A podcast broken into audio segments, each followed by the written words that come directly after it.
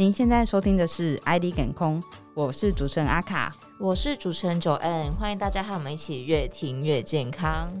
如果你是使用 Apple p o c k e t 收听的朋友，请给我们五颗星的评价，并且留言加分享。如果你是使用 YouTube 的朋友，也可以到我们的 YouTube 频道收听今天的影片哦。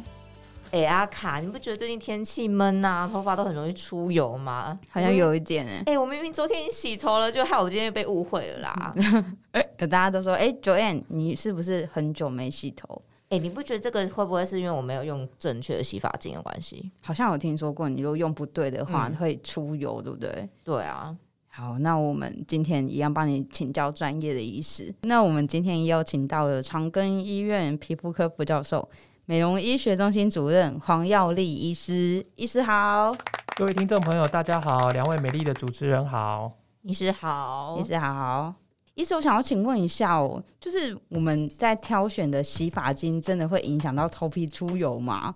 哦，这个头皮屑、头皮痒、头皮油，这些是头洗发精造成的吗？哦，好，其实很好玩，就是说，我们知道我们每天在用洗发精，可是我们真的不知道我们洗头除除了是为了干净之外，还有什么其他的目的？香，还对，还就香喷喷的这样。还有就是，哎、欸，你洗头到底要洗什么？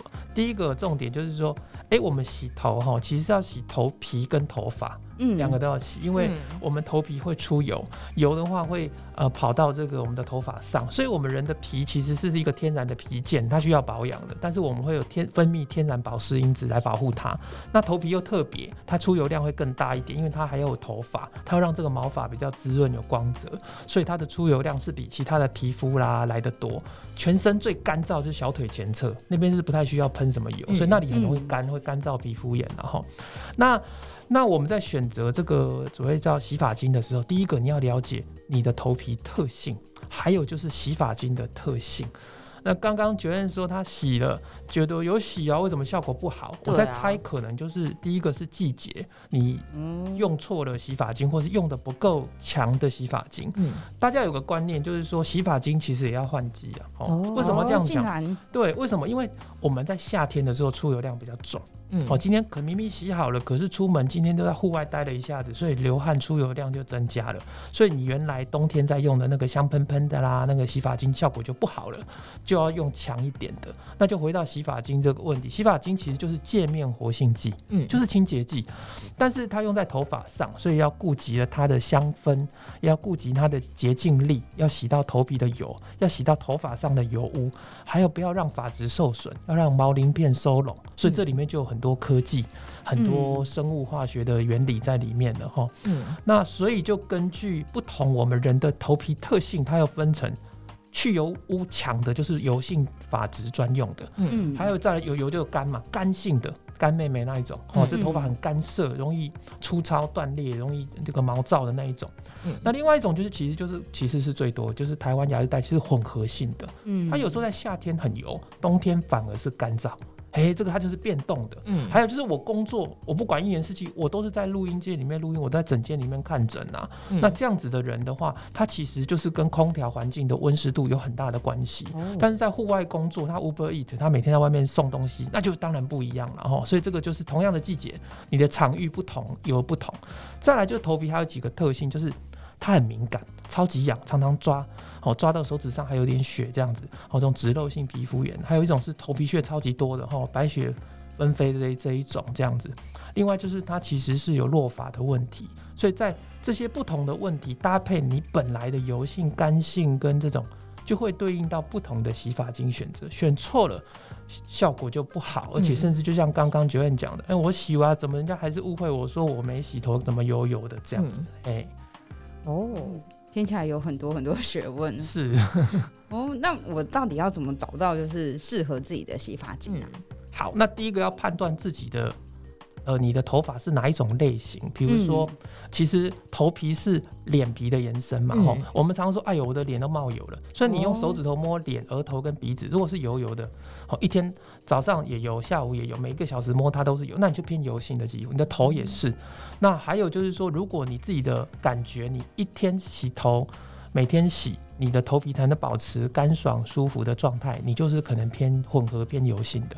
如果说没，其实我没擦啦，我男我女生我头发长，我那一个礼拜去给那个发型师的这个我的发姐，让她一个礼拜洗一次就可以。哎、欸，那你这个可能偏干性，嗯、但是我还是要讲这一类的性质还是会随着季节有不同。有的人他是呃干性的人，他在。冬天可能一个礼拜洗一次，可是它进入夏天，它可能一天要洗两次。所以我要讲的是，不是说这命定的就一定是什么发质，你一定是会变动的，嗯、这个要小。所以我刚刚讲洗发精也要换季啊，就是这个道理。嗯、所以你去洗，如果你发现，哎呦，我真的是如黄医师所说的，我几乎没有每天洗才行。嗯、那这样的人，我认为就是偏比较油性的，你就需要选择比较油性肤质专用的。还有就是头皮屑多的人。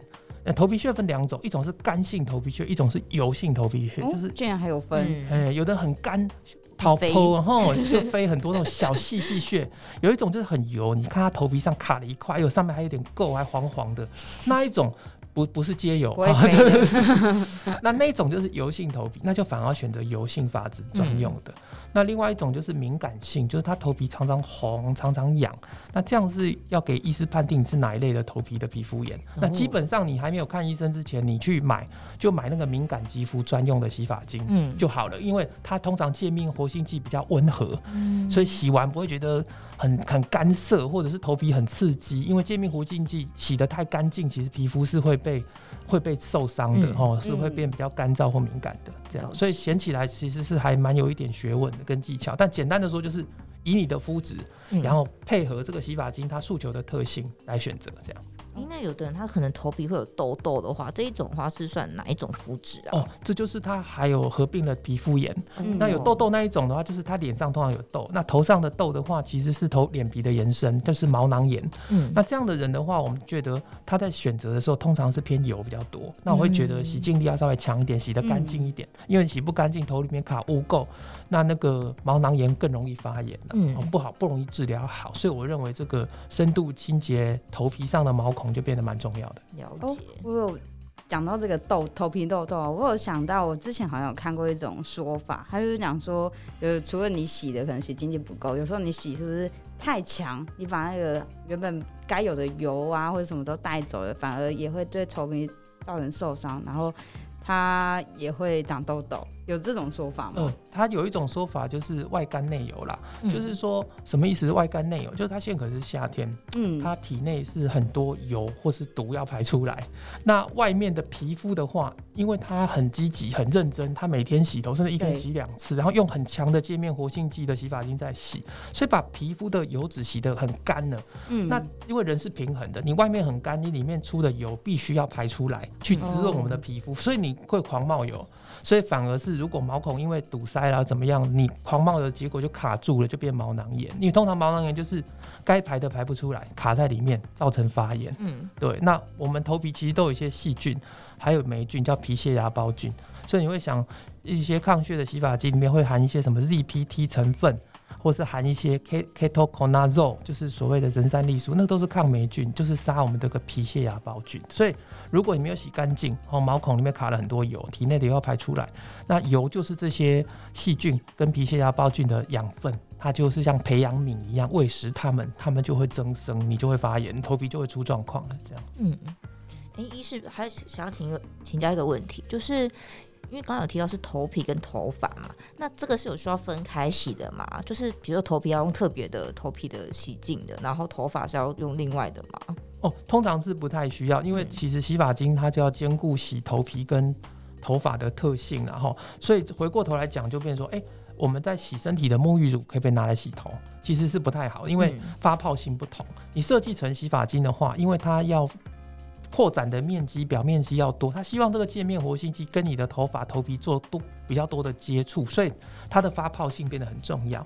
你洗过一款洗发精，或是各位用那那个水晶肥皂去洗头，很难洗啊，嗯、你没办法起泡，对，没办法起泡，你通常就是按错罐，对你很你就很 你就很难去洗的。那但是如果你用洗发精洗，哎、欸，那个洗泡性很好，你很容易就把头发都都雨露均沾，哈，全部都给它滋润到了，你再冲洗的话，效果就会比较好，这样子，嗯、对对对。诶，那想另外请问，就是如果我长期使用同一种比较我自己觉得比较好用的洗发乳的话，洗发精，应该没差吧？哦，对对对。我长期使用一个我自己觉得比较好用的洗发精，那它会有类似那种抗药性吗？就是比如我用久了之后，反而它就是没就没用了，对，会这样吗？对，其实还好，因为其实你会喜欢那一款，第一个可能是香味。还有就是洗完之后的感觉，那洗完之后你吹完头发，你再梳理的话觉得柔顺。那其实这种就是你经由你自己实验去找出来的，我认为是很 OK 的。那还有洗发精，它不是治疗，它没办法治疗雄性秃，它也没办法让你不要落发。所以洗发精你要想，它就是一个清洁的角色，除非你有其他头发。附附带的，刚刚讲敏感肌啦，或者是皮屑啊、暴菌、头皮屑多等等的问题，你这个选择的洗发精会附带一些功能，不然它不会有所谓的像抗生素杀菌这样子，有抗药性啊，不好啊，越洗越不干净，倒不会啦哈。最近它这是清洁的功能而已啦，对对对。啊，是有洗发精，因为很多市面上有标榜说，比如说防止落发或者是生发的。对，但是一般来讲，生发，比如说最常见的落发疾病叫雄性秃，男女生都排名第一，嗯，就是说它最容易。那雄性秃是遗传雄性荷尔蒙跟年龄，所以洗发精你用对了，它也不会治疗雄性秃，哦，只是说就还是回到原点，就是你的发质特性选择适合的，它只是清洁的功能，但是你清洁的干净，你再用后续真的药性的生发水。涂上去头皮反而经皮吸收的效果好，嗯、所以它是一个辅佐的功能啊，而不是说靠洗发精可以治疗秃头，不太可能啦。万能洗发精，拿去给神奇的洗发精。哦，我刚刚也还有听到有个地方，我想要询问一下，就是洗头的频率，一般有建议的洗头频率吗？哦，这个很重要。其实，在医学的研究哦，就是头皮的皮脂腺发出油脂，在我们这个毛囊哦，就像树的树根在头皮的下面。你拔头发的话，毛囊是掉不出来的，只会掉出发根。所以有人说啊，你看我的毛囊掉出来，这根头发不会，毛囊在头皮掉不出来。那里面有皮脂腺会分泌油脂，是润泽皮肤。那一般的研究是告诉我们说。头皮的油脂跑到头发大概要花两天的时间，所以理论上想要考试听标准答案就是两天洗一次。但是我 但是我刚刚讲过了，一个人他很干呐、啊，在冬天他可能一周洗一次就 OK 了。嗯嗯。那在夏天我很油，我可能一天要洗两次才 OK。所以这个是一个参考。你可以按照你的特性、嗯、你的状况去做增减。嗯，好，但答案是两天洗一次啊，嗯、这样子。哦，所以如果真的它的是比较干性的发质，它很久才洗一次也没关系的意思。很久是多久啊？比 如说，我觉得一周听起来是蛮久的，一一周已经开始有飘香了、喔。那刚阿卡讲一个很好，就是说，其实你不要洗的太过度，反而洗出皮肤炎来了，就把皮肤洗坏了。对对对，就是有的人就是用很强的筋膜活性剂，他有一点就是洁癖感，然后他就是好像不洗心里没安全感，他就一定要洗。可是每天这样洗啊，皮肤也会反复的受伤。回过头来讲，就是说头皮受损跟发质受损，原因可能就是过度的吹、烫、染、剪、梳、绑。嗯，像你看黄医师是平头就没有这个问题哈。那两位美女都是长发的，所以就会一定有这个遇到吹、烫、染、剪、梳、绑。超讨厌吹头发。对，那就会有可能造成，比如说吹吹烫发，或是吹很温度很高的这个，都是因为我们头发是角质蛋白构成，蛋白质啊，嗯、所以你又受热，它就会变性，就会发质受损啊，会毛鳞片啊，会断落分叉，这个就是。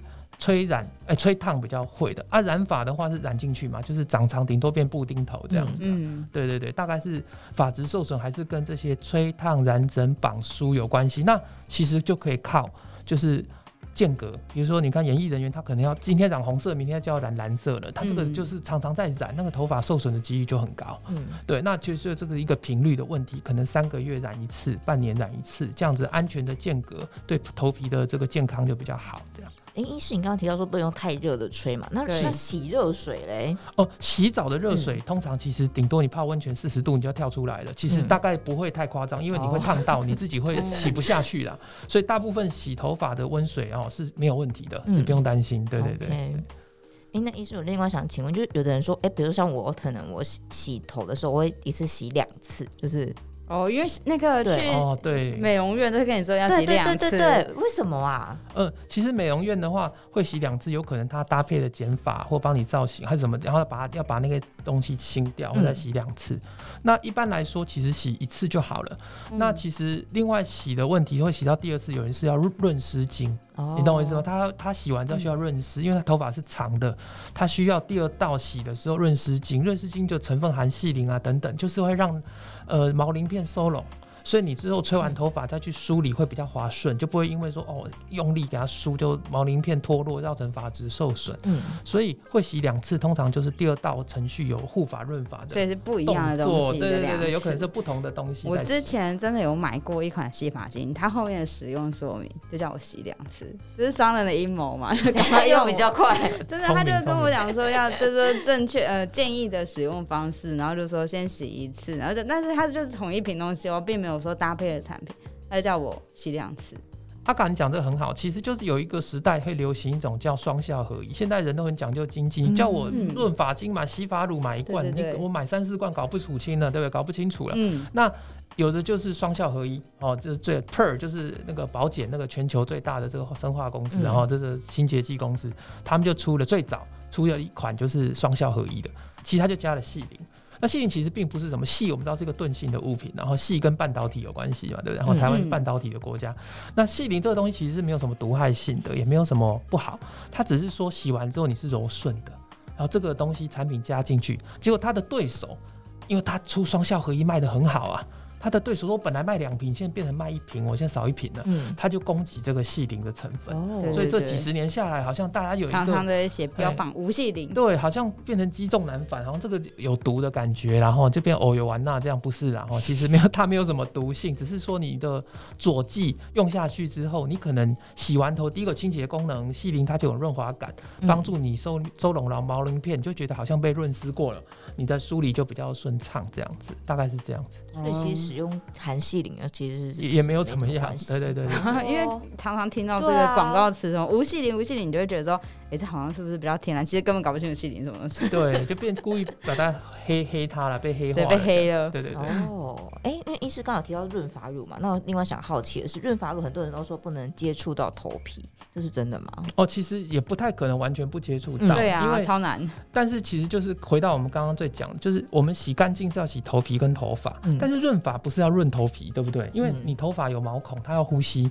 你润发乳就是刚刚讲是这种这种呃比较柔和的滋润，像油状的，像细鳞它就是一种油状的东西。你涂上去的话是要让头发顺，等于是让头发上油，而不是在头皮上上油。头皮已经够油了，嗯、你上油就是毛孔阻塞、毛囊炎而已。所以你讲的也是部分是对的，其实应该是。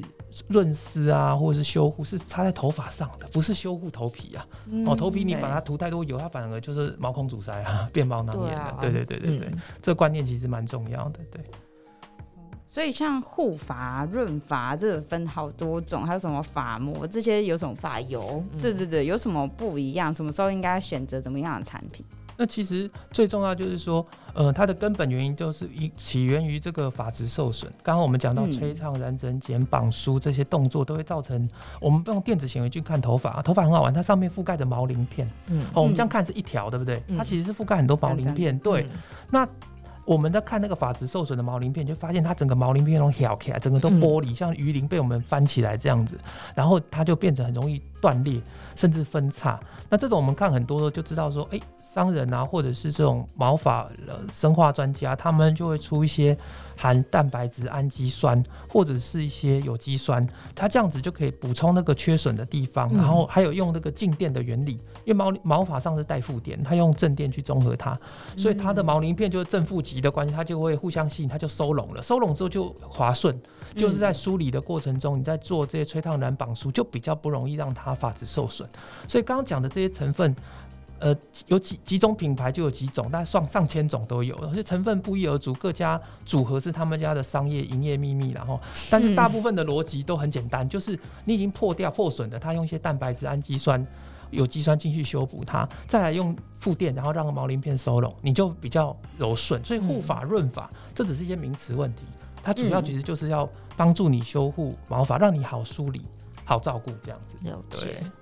嗯，刚刚哦，刚刚九月有提到一个什么洗发乳、嗯、洗发精，像那个有些洗发精它是乳状白白的，有些是透明的，这有什么不一样吗？说那种感觉，嗯，因为像我爸，他就是有一个怪癖，他不喜欢洗透明的，他说他要洗乳状的。我想说，嗯，这是有差吗？哦，其实就是说各家生化的结构，因为什么？因为其实有一些去做一些有颜色的。哦，有一些是粉红色的 pink，我看起来很开心，有些女少女心的，对对对。那有一些它的成分的话就没有这种起泡剂或乳化剂，嗯、它就看起来是比较透明的。其实这在化工方面都是可以调理调出来的，嗯，所以颜色啦各方面并没有什么好坏的问题啦，嗯、主要还是说它标出来的有效成分跟它想要改善的问题。所以如果你是一个混合性的肌肤，夏天偏油，那我当然是买一个去污力好一点的。加上我说，哎，我最头皮屑好多，那最好是里面含抗屑成分。就要有那个 ZPT 或人三丽素，那 ketoconazole 抗霉菌的成分。他说：“哎，我不行了，我头皮好敏感哦，我都一个礼拜洗一次两次就好，不然洗完头皮好刺好痛哦。敏感性头皮，你就要选择比较温和的，界面活性剂没那么强的。换言之，他们洗起来那个发泡性也没那么厉害哦。哦，那一种的话，你洗完可能比较头皮比较不会那么受伤。嗯，所以还是跟你的发质有跟头皮的特性有很大的关系。了解。”那我们刚才一直在讲的都是洗发精啊，我想问一个问题，就是到底要怎么洗头才正确？因为我听过两种，还在讲到重点，但是他用手指腹呢，还是用指尖呢，或者怎么样啊？他。什么才是对？其实可以教我们怎么正确洗头，要怎么洗头？其实这个还很好玩，因为很很多我上一些节目或者是是一些病人和客人，或他们都很喜欢问我这个问题。其实大家、嗯、我们生下来啊就会吃饭啊就会洗澡就会洗头，其实它没有一定的标准步骤。你叫我分解动作怎么吃饭，我反而不会吃 哦。但起码就不是用脚来洗头了。对 那简单的说就是说，我们不用指甲去抠跟抓，只要是说怕那个。抓抓破流血，头皮受伤，形成小伤口。嗯、啊，头皮又很油啊，小伤口就不太好嘛，然后容易细菌感染。第二个的话就是说，我们挤了大概五 CC 或十 CC 左右的呃这个洗发乳。在我们的手心，嗯、你先可以加一点水去稀释它，把它搓搓，然后再把它放在头皮上。这时候再加第二点水，然后去把它稀释。你这样起泡性跟这个均匀的扩散的效果才会好。然后再来的话就是洗水洗头的温度嘛，刚刚讲温温的就好了。我们体温是三十七度、三十六度半，所以你温度比它高一点，三十八度是冬天很冷，四十度差不多了。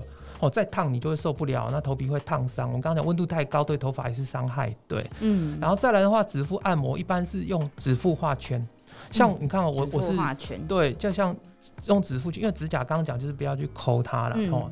然后我们刚刚讲我们要洗的是头皮跟头发，所以你指腹在头皮上画圈就是洗头，嗯。好，那时这时候起泡的部分就是让它浸润在你的头发上。它就会充分跟它做混合，就可以把头发上面的油污精油这个界面活性剂带走，然后再来你就冲水，那这样油污就会跟着这些洗发精就会冲掉了。所以其实非常简单呐、不要把它僵硬化，变成一个口令一个动作，这样子就 我我会吃饭，你叫我一。就动筷子，呃咀嚼两下，我都不会吃饭了。对，所以只要不要让它受伤就好了。对，还有就是用要稀释，要主要是洗发精，有人是直接隔就挤在隔在头上了，嗯、再去冲，那就流流掉了。所以你在手上 手心上可以先把它。和一和这样子，嗯，好，那因为为什么我们会对这个细节注重？因为我有时候我我有植发的病人，植发的病人他头皮上有伤口，被我们植进去的毛囊，他很珍贵，他很担心又有伤口，所以教他们洗头变得很更重要，比一般人重要很多。真的，对，他们太用力就掉了。对，我都花钱都是植完的，你帮我洗洗不见了，昏倒了 来找我算账。所以我们教这个头发，我们都很细节教，这个就很认真教这样子，很重要。所以那个植完还会掉就对了，是吗？对，但毛囊不会掉出来，只要过了最安全的四十八小时。之后，呃，就放心洗。嗯、但是我们还是跟跟他讲，就小心轻放，哇然后指腹按摩画圈这样子。那植完应该非常珍贵，这超级不敢洗头，对，不然马上掉出来，又有伤口这样子，嗯、他们就。有听过我朋友是植过之后又再去植，哎，哦，有有的人是觉得不够，还是掉完了？可能会不会是真的掉了、啊？还呃，植进去的不要怕，因为我们是取后脑勺的。我们注意那个韩国瑜或苏贞昌呃，这个的行政院长，他们后脑勺都有头发，而且他们以前选举都会说，我还要去理发。哎、欸，这个并不是开玩笑，他们后脑勺的头发是跟他们活一样久，嗯、而且会长长。真的假的？所以，我们植发的来源就是我们两耳之间后脑勺的头毛囊，嗯、所以是自己的，不会排斥。植进去是永久的，会长。那一般会去植第二次、第三次。九院的朋友可能是太严重了，他觉得，哦、而且头顶本来既有的还要巩固啊，你植了两三年，你头顶不巩固。只依赖我们后脑勺过去的那也不够，所以你还是要用一些生发制剂来治疗，他才会说呃不要三五年之后又要去植第二次这样子。为什么后脑勺都会一直有头发啊？对啊，而且后脑勺比较密哦。注意看家里的长辈，爸爸什么就就阿公什么，你看后脑勺头发很多啊，前面上面就开始空虚，这样好奇怪啊。对，那边的基因不一样，那边不会的基因不会被雄性荷尔蒙攻击。我要说什么？上面比较常晒太阳之类的。哎、欸，你讲这个问题是对，雄性秃的人哈，其实蛮怕晒太阳，晒太阳会加重雄性秃，还有抽烟，这两个是不好的。哦，啊，熬夜嘞？呃，比较没没关系，熬夜会造成另外的掉发的问题，像压力，然后有人说压力，其实现在医学研究，压力是跟掉发有关系，压力跟白发也有关系，然后所以哦，所以一夜白发是真的是吗？哦，这个是一个历史的公案，对不对？对，伍子胥过昭关，他要逃离。那个什么楚国啊逃逃到吴国去，吴大夫嘛，伍子胥，结果他怕人家认出他，哎，城门的口都贴他的那个，嗯，那时候没有那个相机，数位相机画他的像，他广告要易容啊，对不对？然后他就是很急又很紧张，结果就他听说是得了这，不要听说就考证了哈，是得了这个鬼剃头，他的黑发全部掉光，剩下白的，所以就看起来就白发苍苍，人家就说一夜白发了，其实就是压力。诱发了一个他的鬼剃头，就圆形秃这个病，他整个头发都掉光，还会会只掉黑发，只留白发，欸、对，这是真的。鬼剃头就是白的不掉，掉黑的，所以他白的都在，所以就变成换了一个人，他就安全的逃到吴国去。好奇妙，对啊，难怪。那医师为什么黑发会比较容易掉啊？还是这是？哎、欸，这个跟基因有关。他、啊、在黑色的时候，他可能有表现出一些一些抗体，会被这个自体免疫失常的细胞去辨认出来，因为。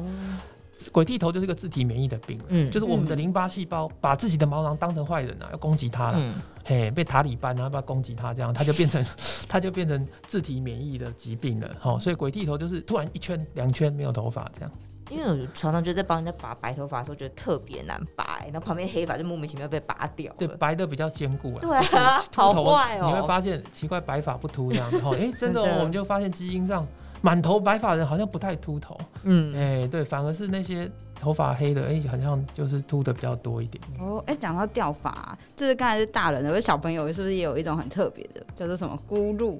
它是掉一个圈圈形状的。哦，咕噜这个东西很有趣，有这种台湾的一些典故。对，其实就是说，有人说这个小朋友吼一生出来。他的发育的时候，头发会比较慢。我们出了胚胎哈，小朋友变成 baby 的时候，他那个头发有时候长得比较慢，成熟的慢，所以在后脑勺你会看到一圈的头发，好像比较颜色比较淡，嗯、看油，然后比较细，所以会觉得那里好像比较稀疏。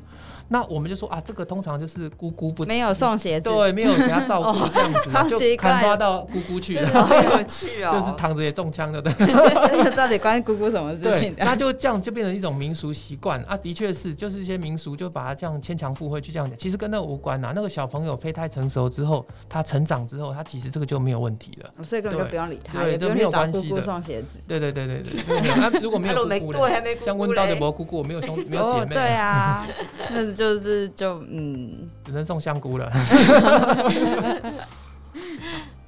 哎、欸，好，哎、欸，那想在最后再请教医师一个问题，就是要怎么样去，因为我们少女都很 care 头发已经长了嘛，那我们要怎么去保养个好的发质呢？哦，其实呃，发质的话，第一个就先认识自己的发质，嗯、你是油性、混合性、敏感性还是干性的，然后选择正确的洗发精来呵护它。再来的话，就是头发如果留得很长，很长就真的很需要保养。为什么？因为长的末端你会觉得毛躁、分叉、断裂就很多，因为它就是最早的长在前面的，所以它到很长的时候，它其实是最古老的毛呢毛发，对不对？哈，所以他们很需要照顾。所以这个护发的部分的话，也要找专业的护发师啊，或是相对就不要复杂。简单，你自己要做的话，其实就是选，呃，洗完头之后做一些护发素啊，或者这些护发的方式，同时配合做。那一般去专业的这些美发沙龙里面，他们有一整套的一个 SOP 啦。哦，那个每次都听不懂，他就拿着那个 menu 跟我讲说会一二三四五六七，结构完全听不懂法。对对对对对。那简单的逻辑，像我们刚刚分享，就是其实就是怕避免发质受损。那现在小女生为了表达个性啊，就是染发。哦，这前前一阵流行那种青绿色的，又带一点蓝色那种，有没有？哈，青绿色带蓝，绿带蓝的那一种发型，就是一阵子就会一、嗯、一种流行啊。但是染发还是要建建议注意那个间隔啊，因为青少年他想表达他的个性，然后染烫发，或者把它烫烫也会容易用热嘛，破坏那个呃它毛发角质蛋白的双流键的结构，然后你再用第二个药水把它加进去，让它间接回去，所以它就形成一个卷度。可是这个反复烫的话，发质受损的比例就真的比较高。嗯，所以说我们染烫发还是要注意。还有一个迷思就是说，哎，那个染发剂好可怕，会不会得膀胱癌、血癌？然后哦，超可怕。那其实现在医学上也证实，就是说并没有那么强的相关性，其实不要担心。但是染剂叫对苯二胺，的确很多人造它造成那个接触性皮肤炎，所以有的人体质是没办法染发的，越染哦皮肤发炎的越厉害。对那个化学染剂敏感，所以就可能会选择这种，呃，半永久式的染法或暂时性的染法，可能洗洗会掉的那一种，嗯、那种就没有那么不要说毒啦，就是没有那么久残留，或者是说对头皮产生这么大的影响，或是比较天然植物性的染剂。我那个染的就没有化学性的那么强，就会比较快就掉。对，那我帮广大妈妈们发问，就是 孕妇到底可不可以染头发和烫头发呢？呃，其实是可以的啦，但是根据我们台湾人的金科玉律，当然是不要最好了。其实染，因为为什么？一下嘛，对，因为第一个染发，他刚讲的染剂怕敏感；第二个的话就是做未来其实坐月子的时候，是不是有人说不要去洗头？对，其实对，为什么？其实。倒不是怎么样，也是一个文化上造成的禁忌啦。实际上是可以清洁。你想想看哦、喔，她生完小孩，他他生的过程是不是很紧张、流汗啊？然后已经没错、欸，大风大浪这样过去了。结果你叫他不要洗头，臭都臭死了。本来是没有办法一天不洗。对，头皮没有毛囊炎都变毛囊炎了啦。所以我建议洗啦。然后如果阿公阿妈在看的话，你就偷偷洗。反正在预设的时候他们又不在。对，他们说烤丢烘凉到会影响到他后面怎么样都不会啦，没有那么夸张。那最后，真的非常谢谢黄医师的分享，要告诉我们说，哎、欸，其实我们每个人头发不同的类型，那要怎么样去保养才可以维持到我们的良好的发质？好，那听众朋友们，如果还有任何的问题，或是你想要了解的主题，也欢迎在留言的地方告诉我们你想要说的话哦。好，那今天就到这边啦，谢谢，拜拜，谢谢，拜拜。